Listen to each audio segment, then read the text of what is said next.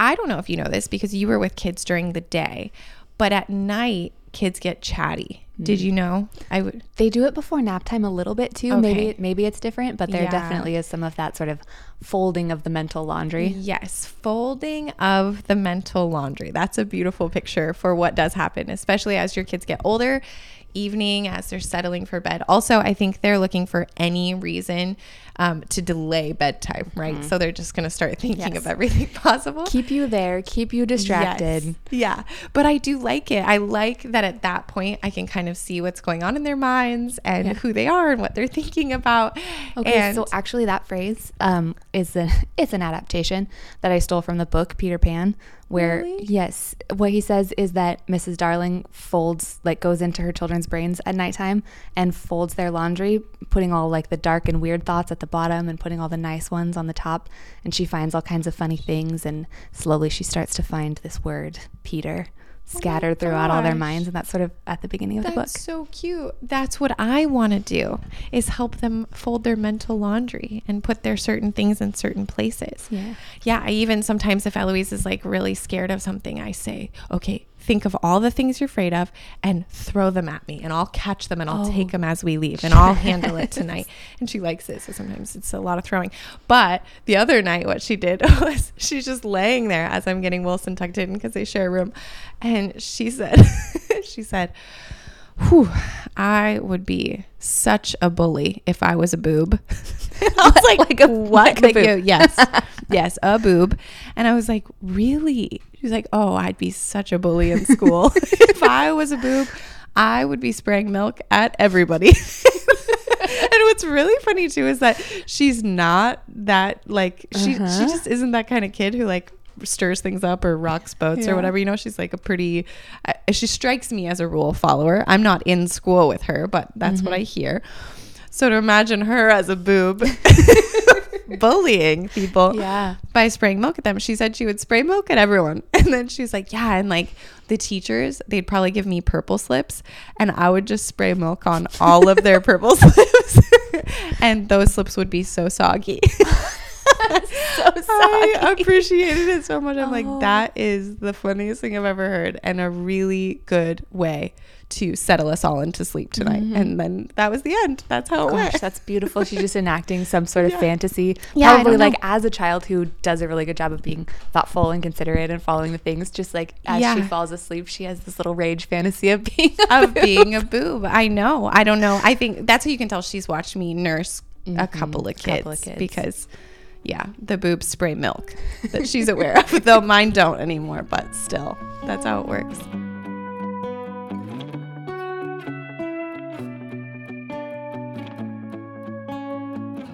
Hey, you guys, welcome back. My name is Jess Hover, I'm Layne Dealing Churland, and this is Very Good Enough, a podcast from Very Good Mothers Club.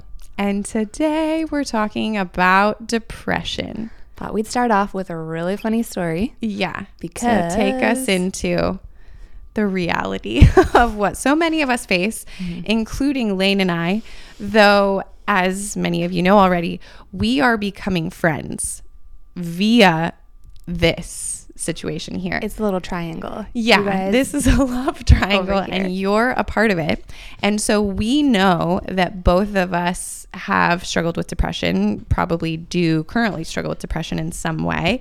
And so, what we're going to talk about is how that affects us and how that affects us, you guys and us, and parents in general. Mm-hmm. And especially knowing that as holidays pass, but we're still in winter and the skies are gray, and just sometimes you feel feelings that you wish would pass, feelings Mm-hmm. that are harder in winter than they are in summer. So um, we're gonna go there. We don't Mm. Have a there. huge plan for how this is gonna No. land, but I'll start by prompting Layne with a question because I am genuinely curious. You struggle with depression. It, has it been something you've struggled with like as long as you can remember or in your adult life? Yes, both. Yes, both. Um, it has been, it's a thing that I discovered a little bit later and then retrospectively was able to be like, oh, this has been a constant companion Okay. throughout my life. Um, and actually, the weather, I feel like, so I grew up in San Diego, like a pretty inland part of San Diego, pretty dusty. Um, at the base of the hill behind the rodeo, you could say, you could say, and it would be true. Okay. um, so not like Palm Tree, San Diego, but like You know- Okay. You know, just like anytime you get 20 Sort miles inland deserty. in California, it's Okay. very much unlike what people think of California being. True. Um, the sky there is very flat and very blue, and they have like 345 days of blue sky a year or something crazy like that.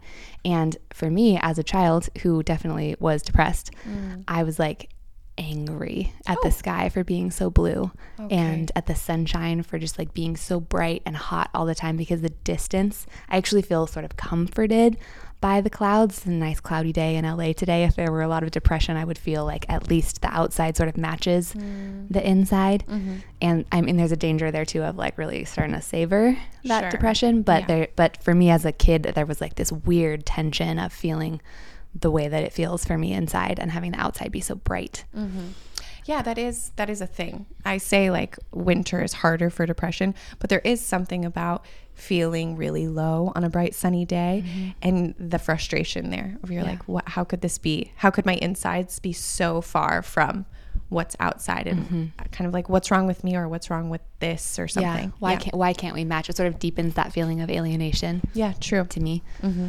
Um, yeah. So it kicked in for real in high school, and um, I just nobody around me was particularly equipped with the language for mental health, or really even like.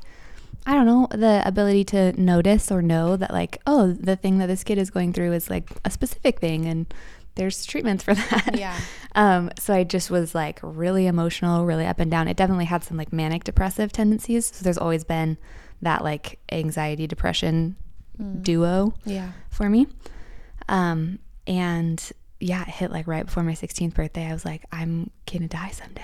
I'm gonna stop being a kid and then I'm gonna be an adult and kids are more important than adults. And, and I think a lot of it had to do with like this sort of careening away from childhood and toward womanhood in a in a community and culture that I certainly I felt like the roles for women were less important and less exciting to me than being a child. Being a child felt like being the center Sure. and um and yeah so i think there was like an odd bit of just this knowledge that i was on this journey and it had a twinge of some internalized misogyny in there too and surely just lots of hormones yeah. so many being a teenager's hard. hormonies Mhm. yeah um in your family did people struggle with mental illness Mhm. okay was that known or you just observed it or realized it later it was the same kind of thing where Okay. there was like my mother certainly has struggled with depression Mm-hmm. forever and i knew that she was sad and Mm-hmm. that sometimes she was not available to help though she wanted to and was kind about it and sorry but also just like not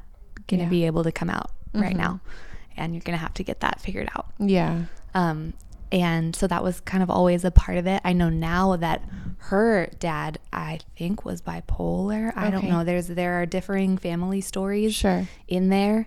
Um, he sneaked into World War II as a young person, told a lie about his age, and so he experienced some truly horrific Yeah. things too. So there's like it's hard to know Yeah, when you get does all of back. Yeah, come? when you get back into that zone where you're just like trusting a- ants for stories. Sure. Like nobody really knows. Nobody Yeah. knew then. right Um, so there's certainly like a, a streak of that in there. There's some alcoholism here and there in Mm-hmm. some other places too. So it's definitely around. okay It's definitely around, and it feels it does feel to me like part of my neurochemical makeup Mm-hmm. to just be have these very sensitive swings. Mm-hmm. what do you do now like i mean it's been a, a little while since high school Sure has. And you have experienced this since high school you can't see my hand i'm doing Mm-hmm. Yeah. like the wave motion probably of some highs and lows Yeah. is, was there a point where you're like, oh, this is what's happening now? I have more of the tools that I need to take care of myself, or Mm-hmm. do you learn out of desperation? What What's this been like? Yes, a lot of a lot of things got taken care of. We've now made many a reference to the time that I encountered the bad guy. Oh and the like healing process from some post traumatic stress Mm-hmm. there definitely um sort of like scooped up and wrapped in a lot of other things that Yeah. Mm-hmm. weren't taken care of. Um, it also highlighted a lot of things like the heightened nature of being post trauma was like, oh, this is actually this clearly, which is anxiety and depression, is actually just way more of Mm-hmm. Yeah. that thing that I've always had. That was when I was able to recognize the anxiety of like, oh, this is what that is. I've always had this. This has always been here. yeah, Um, which is is actually awesome. I mean, not not Yeah. to make light of something horrific and evil, but Mm-hmm. it is pretty amazing for some personalities. I would say yours and mine, in that uh, we have a, a really natural way of ignoring things that hurt if it keeps the peace in our environment. Mm-hmm. Yeah. Like, I won't pay too much attention to this achy thing, whether it's emotional, physical, whatever, Mm-hmm. until it gets bad enough that it's affecting other people or Yeah. affecting us so bad. So for you to experience something traumatic and then out of that be like, "Oh yeah, there's actually these other things that weren't as intense, but now I get to pay attention to them or I have to pay attention to them in order to be okay." Yeah. That's yeah. really important. It's very helpful. It's a very interesting feature of a, a personality that's just like very high functioning. And I don't mean like high achieving. Mm-hmm. I'm not so much that, but just that the ability to function through Mm-hmm. Whatever, like at a pretty similar threshold of functioning through whatever up or down there is. Like, Wow, yeah. there's very, I have to tell people when I'm in a bout of something. I have to be like, hey, I'm here at work today, but I just want to let you guys know I woke up. There's kind of a lot of anxiety, and I'm going to like, not move any ladders around Mm-hmm. Yeah. or if I like quickly need to step, like I have to alert people Okay. that if something weird happens, it's just because of this thing that you would absolutely not otherwise notice if I didn't let you know, Yeah. Because it just stays in there. Uh-huh. You have a work ethic it sounds like to just keep you going. hmm Yeah. Which is cool. I'm grateful for it, but it also means that I get less help than I could. Yeah. That's probably true. Could. Yeah. And so you're married now. hmm How did depression play a role in this? Because as someone who struggles myself, I know that it does affect the relationships closest to us. How do you guys handle that? Yeah. Um. It does happen a lot less. I'm happy to report. Oh, that that's good. yeah. Like you feel depressed a lot less. I feel depressed a lot less. okay. Um. But Connor was there for the basically all of the recovery Mm-hmm. from the assault. Um, and a lot of that had to do with getting some therapy, and then also I started working with a nutritionist. Really? hmm And that was like game changer. Um, In, in what way? changer. Tell me about that. Like it treats the depression and anxiety for me. really? Mhm. The kinds of foods that I eat have a huge, huge effect, mostly on my hormones. Okay. And so then, if my hormones are very funky and strange, then so is my neurochemistry. Yeah. So getting like a lot more evenness inside. Um, just trying to generally eat like a lot of vegetables, really high quality meats. Um, it's got to be animal byproducts for me. I was trying to be vegetarian Yeah. for a few years before that. And I was successfully being vegetarian Okay. and uh, tired and really depressed, way more depressed. Wow. So feeding, like choosing foods that feed my brain Mhm. and balance my hormones have Okay. like really evened a lot of things out.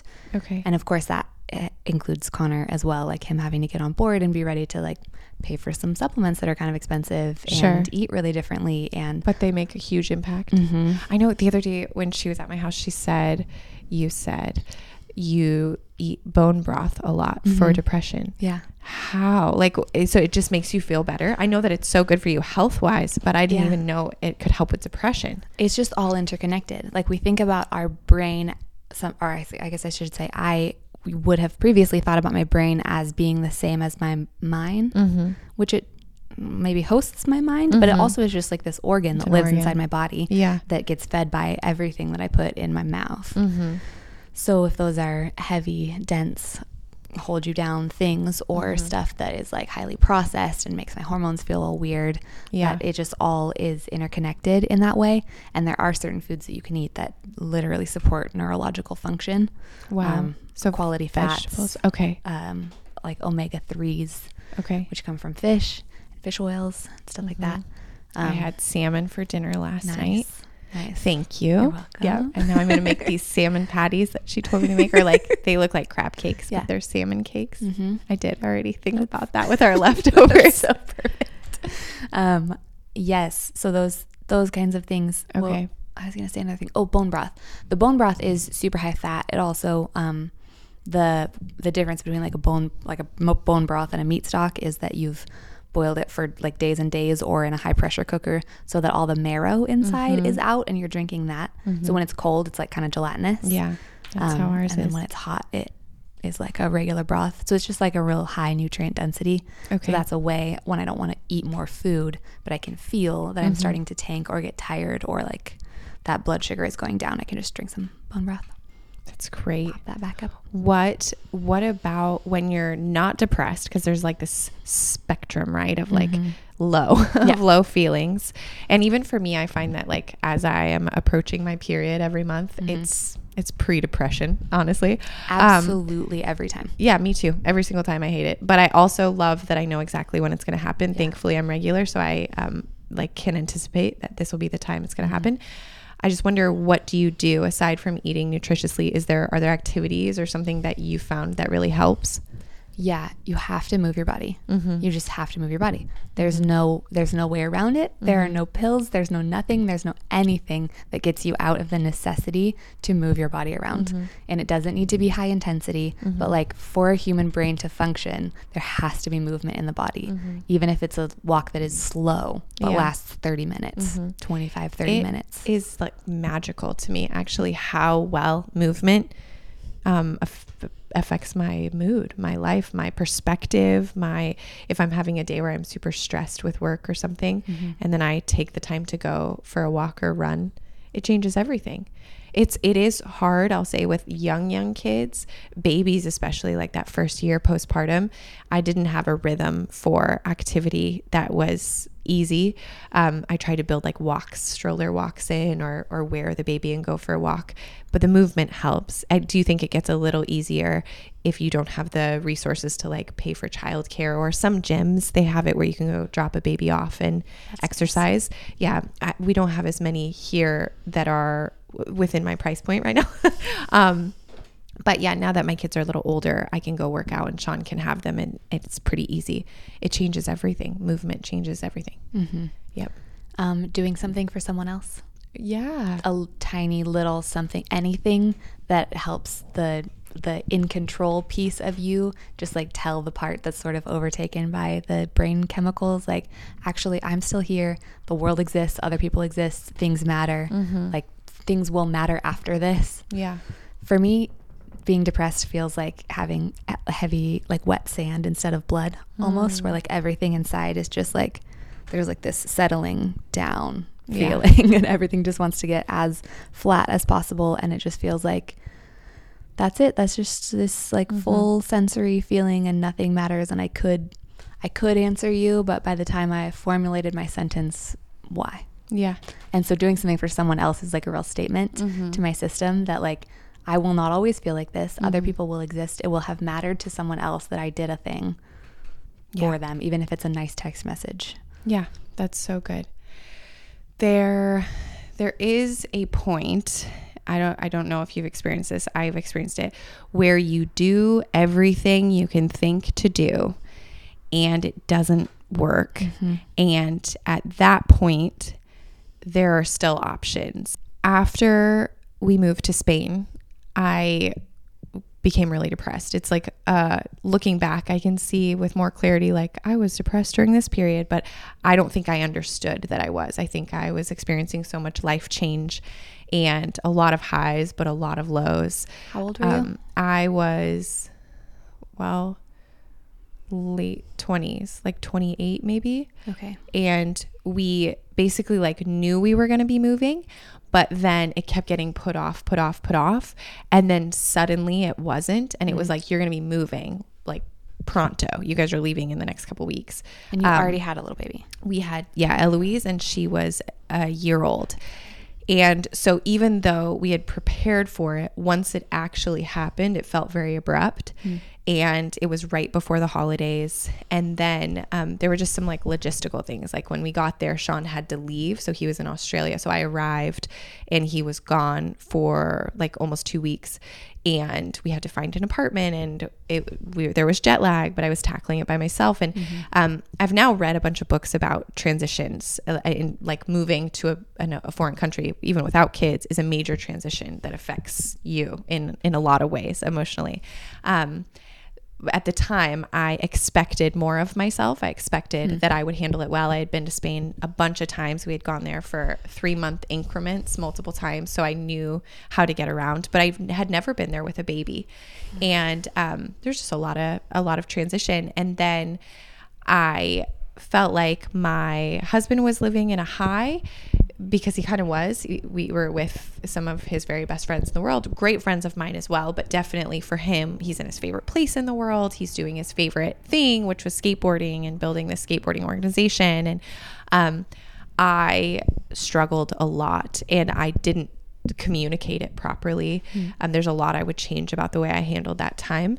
Um, but basically, I became very depressed, but I was doing everything I could think of. So I was doing meaningful work. I was journaling. I was running. I was eating well. I, um, I was praying. I lived in a in a community of of believers, so like faith was a big element. So it was like, okay, well, we're gonna pray for you. We're gonna do all of these things, and I basically had my checklist of things that I thought would work, and nothing was working, and um, like I said, now looking back, there's stuff I would do differently. So my checklist would look different. But I got to a point where I was suicidal. So like it took about a year for it to get low, low, low, low, low, like that. That is a long time to be at a Yeah. slow decline. Totally, totally. And it was definitely one of those um, like the outside world is so beautiful and the inside world is so ugly and I don't understand why I can't rally my insides to like match the outside because essentially we were living a dream. Like I I loved our home, I loved the people we were with.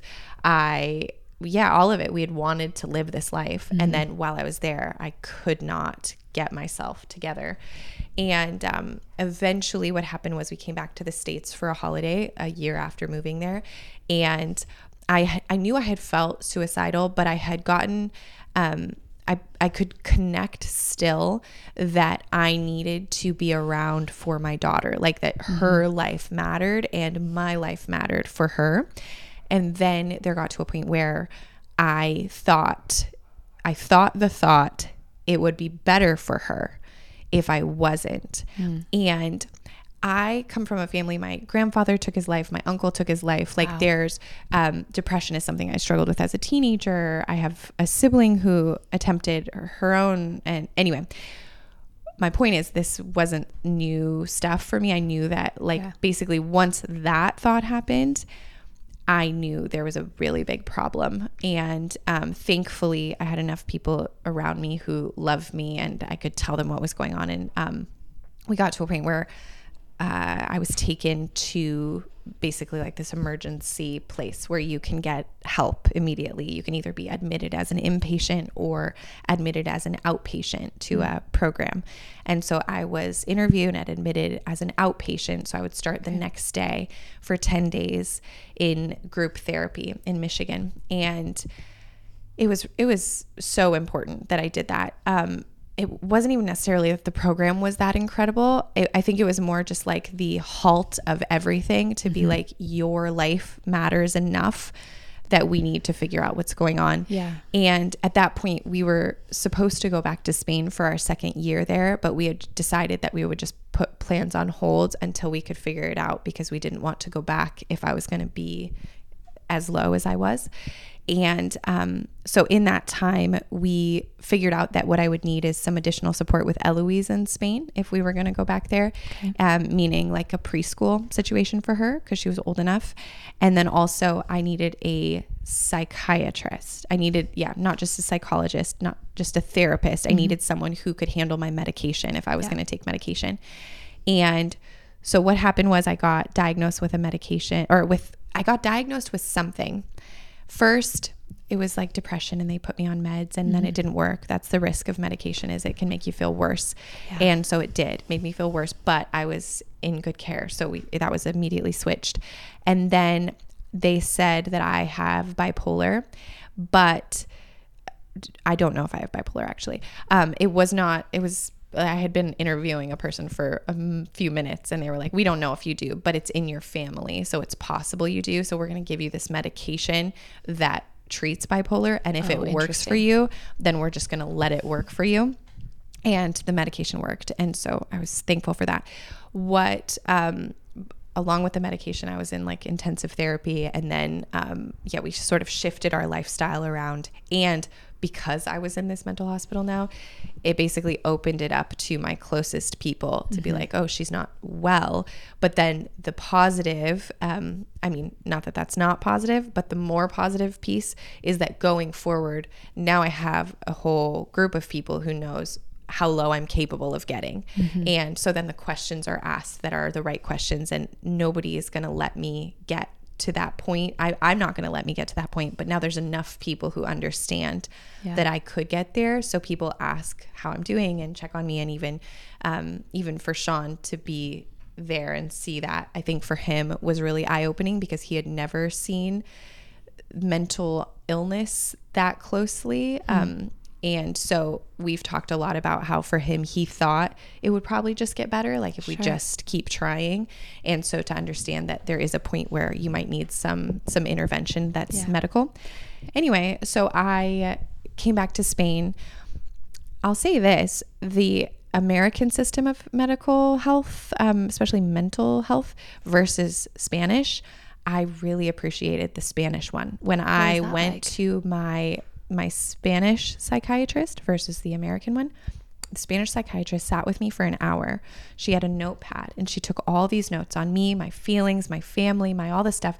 And basically by the end, she was like, I would like to take the dose of medication they gave you down to the lowest possible amount that you need. She said, I don't understand why people start um, basically i don't understand why americans give so much medicine right off the gate. And the american doctor had said well if you have this your kids are going to have this you'll probably be medicated for life. Like i left that first day of finding this all out crying. I remember hearing like laying in bed crying. Um, we were at my my in-laws house and they love me so much and i could hear them like outside the door talking with sean about how this is like such a big deal if i'm going to need to be medicated my whole life and there was just a lot of fear. The whole thing was really Yeah. scary.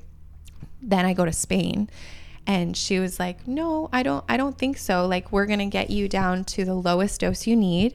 Um, and if we can readjust your life, basically rearrange some things to see if your lifestyle can help promote health in a better way. And then um, ultimately, if you don't want to be on this medicine, I would like to work with you to see if you are able to function without this. But if you can't, there's no shame in it. But but we're not going to assume you have to be on this forever. And it was so refreshing. It was That's such like a shift. unheard of. I know. I've never heard a story like that No, ever. I know. And so so that's what happened. So she put me on the lowest dose and basically it was like she kept lowering it and then saying like is it working? And I'm like, "Yeah." So then she's lowering it again. And then it gets to the point where like is it working? And I'm like, "I don't I honestly don't feel great." And she's like, "Okay, we're going to move you up just just a bit and that's your level." And then I was on it for think like eight months. And in that time, I was doing a lot of counseling and we had changed the things we needed to change lifestyle wise. And I had more of a social life and was just honest about things that I hadn't been honest about before, mm-hmm. which also helps. There's something to like, if you are off internally and you're carrying a lot of yuckiness inside and it's not coming out, it's going to start coming out in weird ways. Yeah. And so I was like sick all the time and I had weird symptoms for things and I Mm-hmm. would go to the doctor and be like, I don't know what's wrong with me, but like this hurts and this hurts and this is bloated and all this and they could not figure it out. Yeah. And then once I started getting all of this help, all of the symptoms went away. And the, one of the psychiatrists I worked with was like, yeah, that was probably just your mental health kind of provoking everything else to be out What a relief. yeah amazing and so so i ended up not being on medication after that and i haven't been on medication since um, but i'm i'm open to it. So even like the bipolar thing that that doctor was like i don't know that it is bipolar what you have. It's okay if it is. It doesn't I, yeah it's sort of like it's not clear enough to own that diagnosis Right. but this medicine's working so we'll own the fact that the medicine's working and Wonderful. that's wonderful yeah. Now I'm just much more aware of what I'm capable of, what lows I can reach. I remember when I first started taking the medicine, it felt like I was so used to every day waking up low, like waking mm-hmm. up so sad. So, like, my normal was hopeless. Yeah. And then waking up one day, and it was as if I wanted to go there and I was clotheslined, like, you know, like stopped, jolted. Whoa. Yeah, like if you're bowling and the bumper's there, that's, I felt that literal feeling of like, whoa, my brain won't let me go there. Oh, and I was cool. so relieved. I was like, this is exactly what I need because by having that guard, then I could deal with the stuff that was actually issues to deal with, Yeah. but I couldn't gather myself to do it before Right. because I just was exhausted. And um, yeah, anyway, so I guess I guess my point in sharing all of that is you do everything you can and there are moments where everything we can do isn't quite enough and we mm-hmm. need to reach out to professionals who have other options for us. But i would say try and go the route of my spanish doctor versus my american Yeah. which is do what you need while you need it and let's see let's see how little additional stuff you might need because mm-hmm. our bodies are pretty amazing when it comes to healing themselves and being restored again and a lot of what i needed was lifestyle shifts i just didn't know that Right. but then once And i you, can't muster that for yourself when you're in that state. Yeah. Like it's hard enough to change something about your life when you're feeling stable and normal. Yes. Mm-hmm. Like change is challenging. And when you're already buried like that, you that's not the time to then go try and figure it out for yourself. Totally. Yeah, exactly. And it's weird. Like when you're feeling depressed, you know you need a social life, you know you need to go connect, but you feel your worst. So it's not mm-hmm. really the time you want to go make friends. Mm-hmm. And you don't have that much energy to go connect with the friends that you already have, even though you know social interactions would probably help because Yeah. the more alone you are, the worse it gets. Yeah, I think one of the one of the tricky things about that is that it's such an inside illness. It's such an inside problem that either something tremendously tremendously external has to happen in order for people to like know how to take you seriously. Yeah. When you say I feel depressed, people say, "Oh, me too." And then you want to Yeah. murder them. Totally. This is the Well, second time I've talked about wanting to murder people this That's true. Um, and then you feel really angry Yeah. but but you have to or you have to say it out loud you have Mm-hmm. to find ways to say like i need something Mhm. Well, and depression is talked about. Like, I'm so depressed. It's like, ha ha ha. Yeah, I Mm-hmm. know it's a hard week. And then it's like, no, no, no. I think I it's know. different. I just don't know the word for like, you know, until it got to the point where I was like, I am really struggling to remain alive. Mhm. I didn't say it like that. I was, it was much more like emotional and yeah horrible.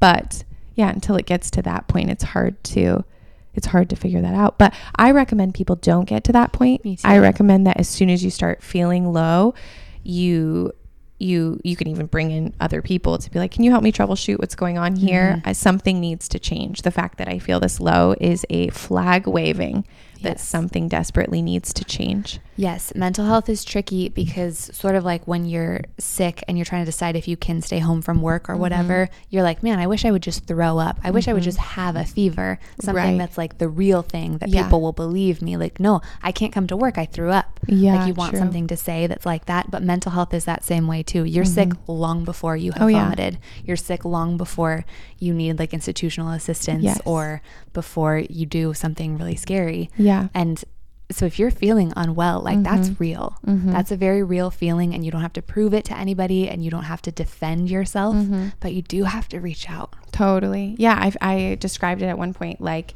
um, how I would imagine having a broken rib would feel. Like you feel it when you breathe, but nobody can see it. Yeah. That's that's how I felt at my worst. Was like something hurts so bad, but there's no visible anything. yeah Um, so there are things we can do. So uh, we're telling you like these are some of the worst things that we've experienced.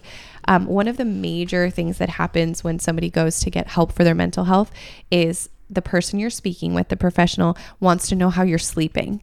If you are not sleeping, even for a, a mom postpartum, if a mom's suffering really badly from postpartum depression, a lot of times doctors will say, tonight I need you to sleep through the night. You guys need to do whatever. This is almost like an emergency. Mom needs a full night of sleep because her mental health is on a downward, Yeah. you know, spiral. Um, sleep is major, major when it comes to how how you feel inside, and it's kind of annoying that that's so true when young kids don't allow you to get as much sleep as your body Yeah. probably needs. Um, you are resilient. So, as a mother of young kids, you will be able to survive on much less sleep than you have ever thought you needed. But there's something very real too. If you're if you're feeling really low and you haven't slept in weeks, we need to get you some sleep because that will help you to feel a lot better. Um, and then moving your body is so important. But even moving your body without sleep, you you might feel worse. So we need the combination Yep. of movement, rest, nutrition, social life. I felt very isolated for a time and that will take a toll on anybody if you're finding that you don't have human interaction. That's why we have the community we have online, the Very Good Mothers um, Club. So it's let me just tell you this clearly so you can join if you want. Very Good Mothers Clubhouse.com. You can go there and join our community or I actually have a free Facebook group I never tell them about, but it's free if you want it. It's Jess Hover and friends. Basically, what I want you to find is right now in your home a community of people you can interact with. I mm-hmm. prefer the membership group over the Facebook group just because it's a more intimate way of connecting. We do these weekly calls, we can see each other's faces and know each other's names and stories. But it is so important to have people who know you, who mm-hmm. hear you, who can be somewhere safe that you can express how you're doing.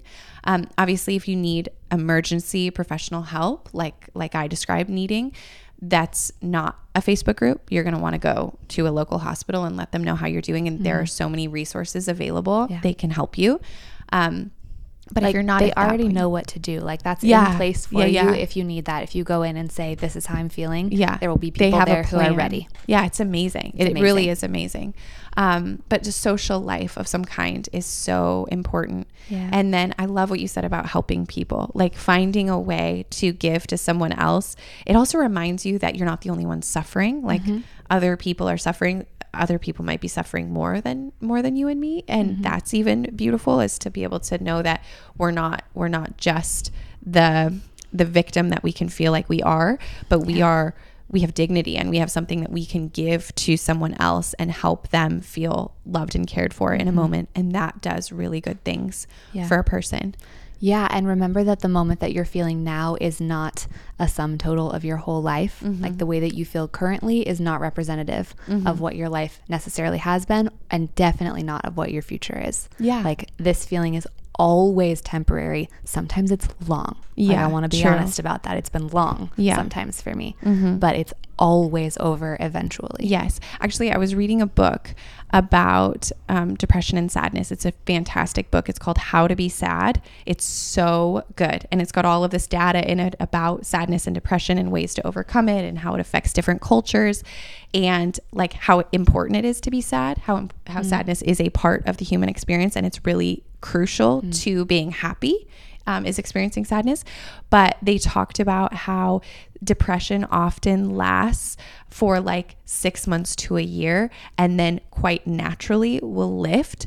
Um, the reason why I thought that was good to know, like that there's some science behind that, is that when you're in it, six months to a year feels so long.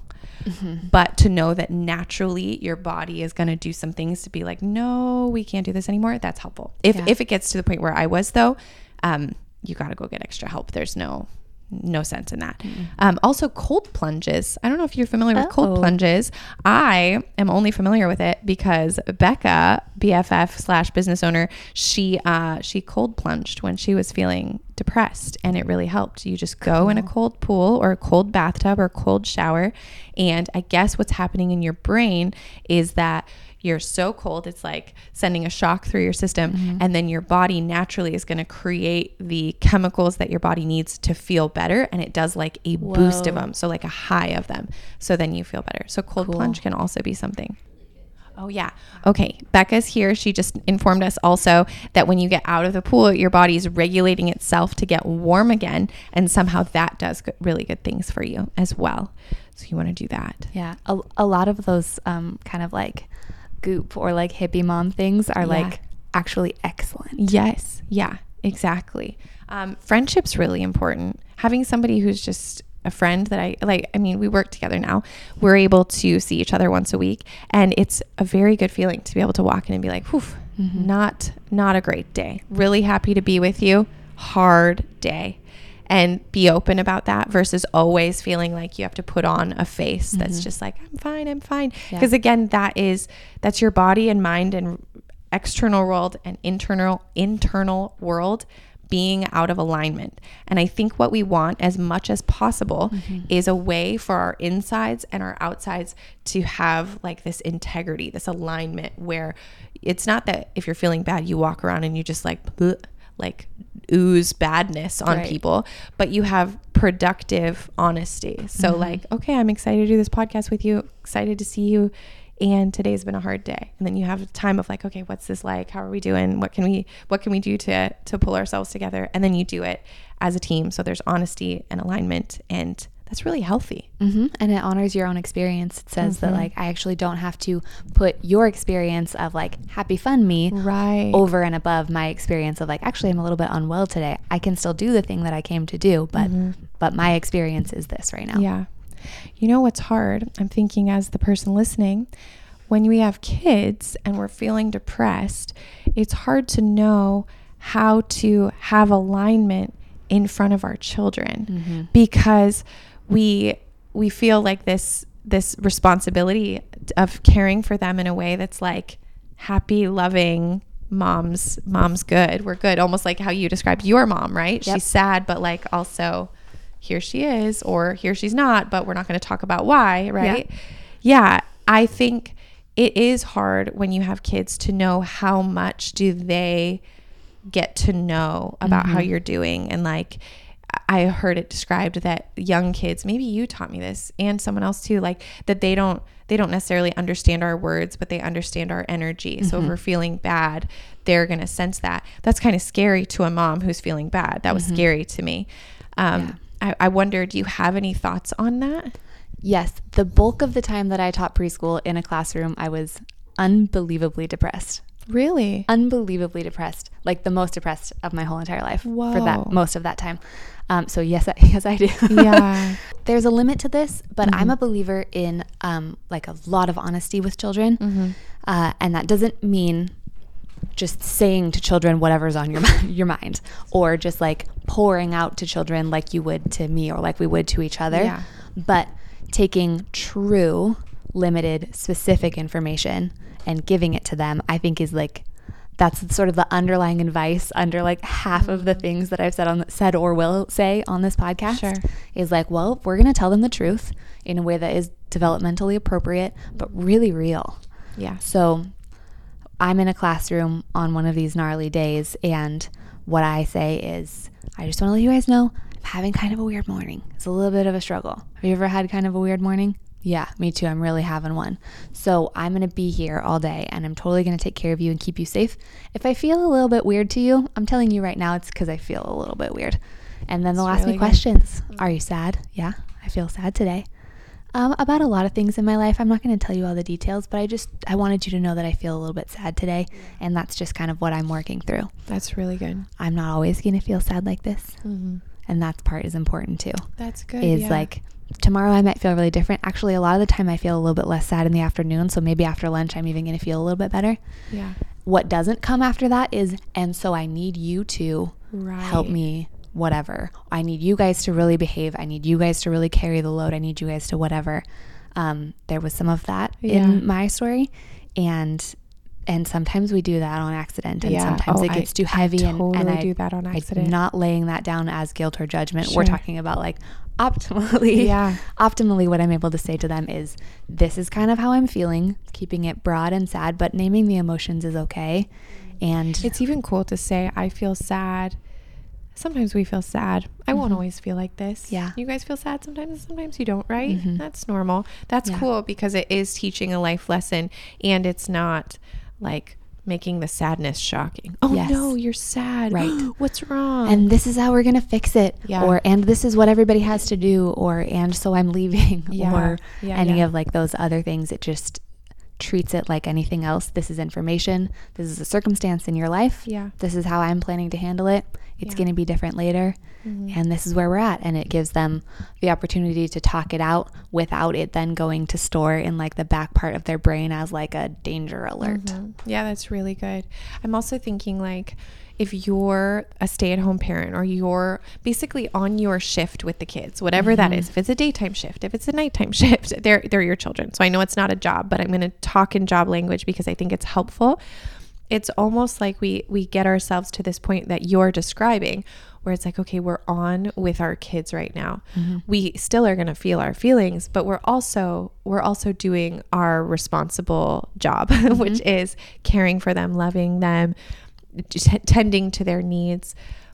And then when we're not on our shift, when they're napping, when they're sleeping, really do what you need to do. If you need to grieve, if you need to eat something, maybe that's when you move your body. Maybe that's when you take your nap. Yeah. Um, maybe you just you do a lot of crying. Like that for for me, there was a period of time where I needed to not do that in front of her, but still do it sometime. I some of it was like I didn't even want to be doing it, but it's just my body needed to do the thing that makes that you do when you're sad. Um, so it is really like you regulating when when do you do that stuff? And i was so lucky to have loved ones who could jump in and love on eloise when um, when this was happening. So for us it was sean's parents. They were incredible to take care of her and love on her while i was in that um, that program I think in life, that could also be a really good thing to do is if you're going through a low time, maybe look around and see are there other people who can be lovers of your kids?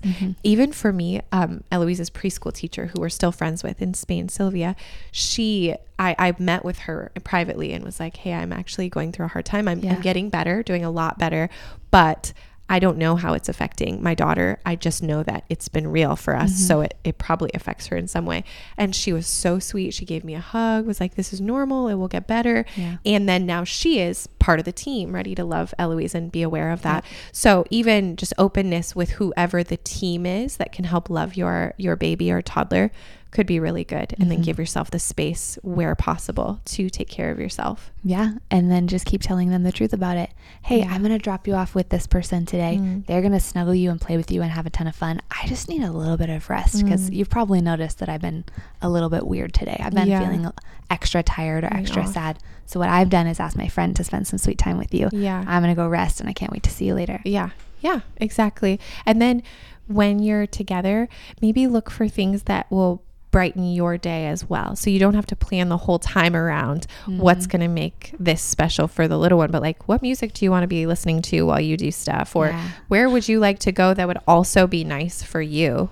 So a question I got on the internet that I'm just going to pose to us, and then that can be the end. Um, this person wrote me and said, Since you have openly said that you struggle with mental illness, why would you have children? Why would you do that knowing that they might also have a mental illness? Mm-hmm. And that's a great question. And I also would love to hear your thoughts on it because I'm, I, I mean, you, well, you, maybe your thoughts will be so interesting. Okay. Well, the, the thing is, too, though, the person wrote me and I already have kids. Yes. So, it's that's not- less of a question so- and more of an Yeah, accusation at that yeah, point. That's true. Um, my thought. I mean, maybe not. Maybe. they yeah. were. I I'm mean, sorry. hopefully not. Hopefully. Anyway, I did read it and was like, uh, yeah. But actually, I've asked myself the same question. In fact, that first night when I was processing everything, I cried to Sean and was like, why would I be allowed to have kids? Like, even why? Why would God do that? That honestly, I was like, if this is all, wait, what? Like, Yeah, very confusing. My thought now is if my kids are going to struggle with mental illness, which I really hope they don't, it's not a good struggle to have. Feels bad. Yeah, it's horrible. Um, but also, if they're going to struggle, then I'm really happy that I am so equipped to be able to walk with them in this stuff and uh, share with them what I've gone through and process it with them. I know I know people who have mental illness um, issues and their parents don't, and it's just a thing. I don't know. It seems to be more and more common actually now, and uh, so I, I think I wanted to have kids, and so I had kids. And actually, in having kids, there were a lot of other things that could have gone wrong with their bodies too, even throughout pregnancies. We're taking all kinds of tests to see is this going on? Is that going on? Um, there's just so much in life that we can be afraid of. And we get to decide how much we do that, how much we give into the things we're afraid of. And for me, I had more of a desire for children than I did fear of mental illness affecting them in a way mm-hmm. that would make it not worth it. So I went the route of having children. And at the same time, I totally respect if someone has gone through something so devastating with mental illness that they're like, I just don't want to do that with my own children. I can I can respect that and think that's a reasonable that's a reasonable thing to consider. And for us, I didn't go that route. I mean, my third child was a surprise, so there was no thinking on that. Doesn't count. But yeah, but for the second one, um, I thought him through, and I'm glad he's here. Yeah. Yeah, I I can respect that question coming up inside at I have a one of my like bright shiny depression memories is sitting with my roommate who was also a teacher with me at preschool mm-hmm. at my most depressed at a coffee shop before like before going to the school and just breaking down crying with her and being like I don't understand why anyone has children. This is so non-consensual. I did not ask to be here and it feels so bad. And I was like having this like sort of weep out rage of like yeah. life is so bad and nobody asked me if I wanted to be here and we shouldn't yeah. do this to people. So I, th- I there's a place that that yeah. comes from, a real place that that comes from. But every single person who's ever born is gonna have hard things and ultimately stop living. Yeah. Yeah. We don't we gotta if you wanna be somebody's mom, you go ahead and be somebody's mom and you make a plan about it. Yeah. And if you have something extra, you make a plan for that too. Mm-hmm. And, and, you you figure it out as you go. Mm-hmm. Some stuff you're going to be so well intentioned and then you're going to be surprised yeah. and then you'll figure it out because that's what you do. You're so good at that. Mm-hmm. Um, I also had a moment of crying and being like, why does anyone have kids? And it's while I was squeezing Wilson out of my body. unmedicated. And I literally, that was what I said to my sister. I was like, why does anyone have kids? Mm-hmm. They shouldn't have kids. Mm-hmm. And she's like, so you just need to get him out of you. He's actually part way out. so that was a shining moment yeah. in my life. That I'm afraid of. Yeah. Well, there's medicine. Giving them helps. depression, I'm no. not afraid of. Turns out epidurals take that pain right away. Third cool. baby had one of those. Um, yeah, no, I am really thankful for my kids and I continue to feel that. I'm only seven and a half years in. So if this changes, you guys will probably know because I'm here. Mm-hmm. But I cannot imagine ever getting to a point where I think that was a mistake. I really, I don't, I, I don't even see that happening in the world as, as far as I know it.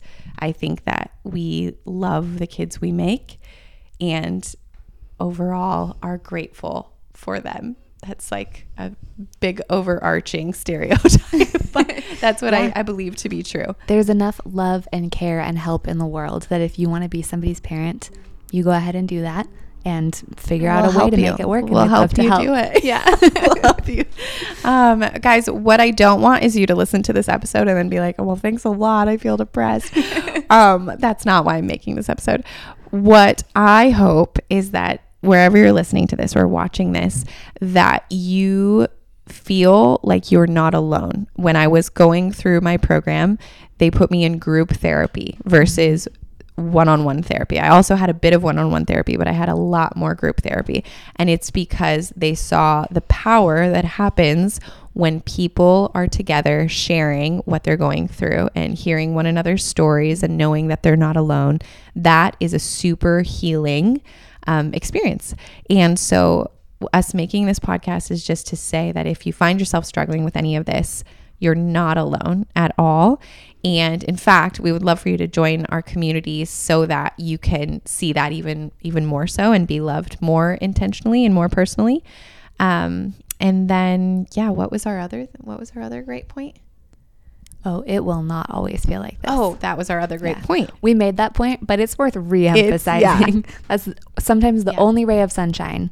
And if yes. you need it, here's the ray of sunshine. It will not always feel no, like this. It will not. And what will be so beautiful about this experience in your life is that someday, soonish, when you're feeling better, you are going to be such a good lover of hmm. people. Mm because I found that the people who have suffered deeply are so in touch with real love, with real humility, with the ability to see somebody else in their pain and be there with them. Um, it's really it's beautiful. It's like it's the concept of like wounded healers. Like when you've been wounded and you know what it's like to suffer, you are a way better healer because you've you've been there. Yeah. So if you're in it, we'll get through And um, if you need more support, we have it. And thank you so much. Do we have anything else? No. I'm looking at you like, Mom, Hi. Mom, do we have anything? Uh, if you need us, all our contacts are in the show notes. They sure are. Yeah, we love you, appreciate you. If you have anything you want us to talk about, we would love your comments. We read them. So Mhm. comment, please, Absolutely. on the videos if you're if you have the video. questions about this, we'll follow up. Yeah, Like we could do a follow up. totally.